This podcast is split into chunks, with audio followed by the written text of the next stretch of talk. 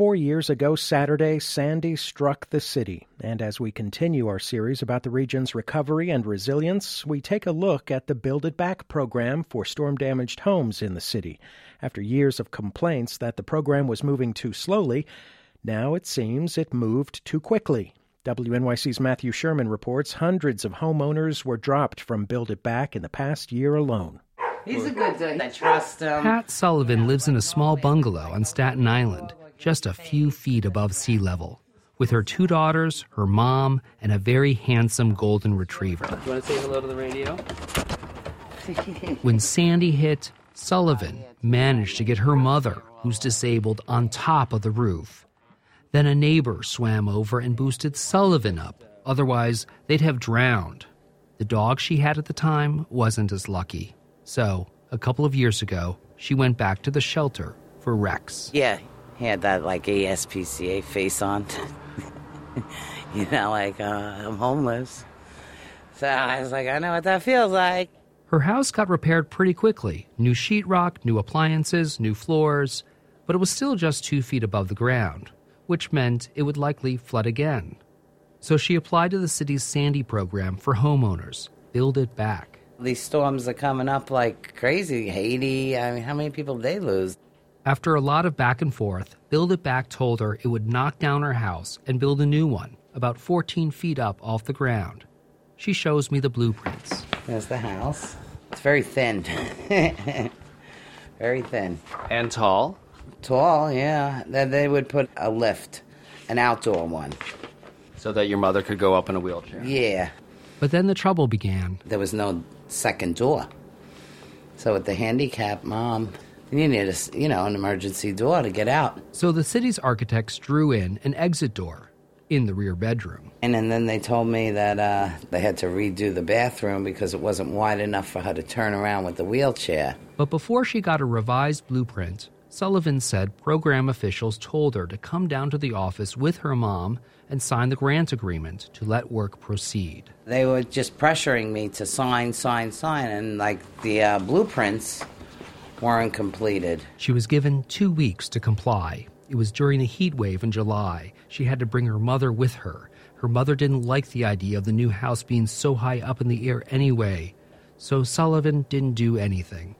This week, she got a letter saying she was withdrawn from the Build It Back program. They kept just calling me to tell me I had to sign that they have a deadline. That's what their priority was to, you know, comply in their deadlines and they told me that that's it.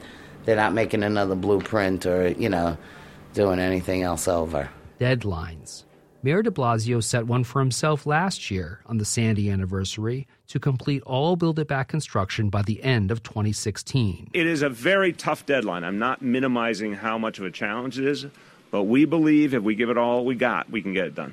That goal was widely applauded as long overdue until last week when the mayor admitted he wouldn't be finished by December after all. But along the way, the Build It Back program had set up internal deadlines for staff, contractors, and homeowners. Margaret Becker of Legal Services NYC says some applicants just gave up. They're told that you must do X within 14 days. Over the past 12 months, Build It Back statistics show that about 900 applicants have dropped out or been removed from the program.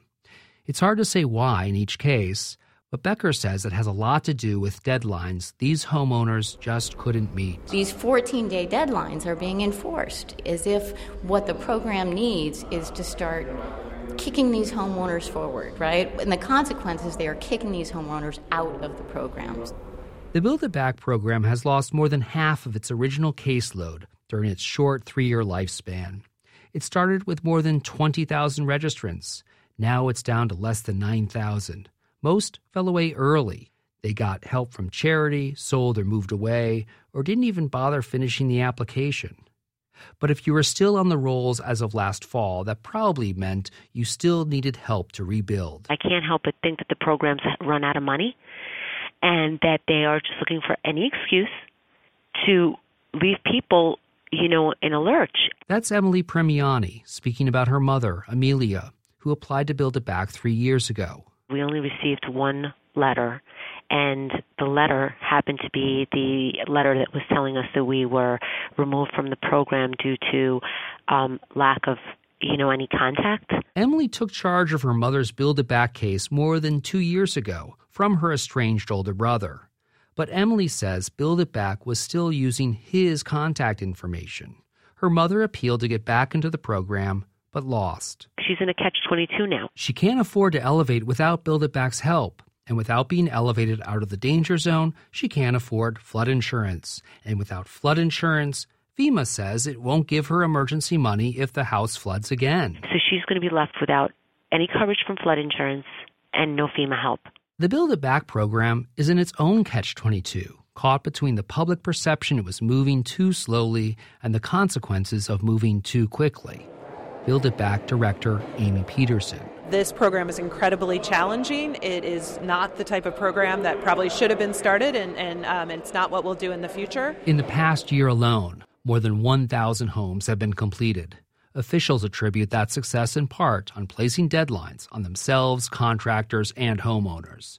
When necessary, Peterson says they do grant extensions. Setting deadlines throughout the process is important to move people forward, but we have homeowners who deal with issues, who have financial issues, serious illnesses, and we allow them to pause in their process. Advocates say the bureaucracy is so hard to crack that only homeowners with lawyers or social workers really manage to get those deadline extensions, or a journalist. Just yesterday, after WNYC inquired about her case, Pat Sullivan got reinstated to build it back. The same morning, Emily Primiani also heard from a nonprofit Project Uplift, that said it would try to elevate her mother's house. For WNYC, I'm Matthew Schuerman.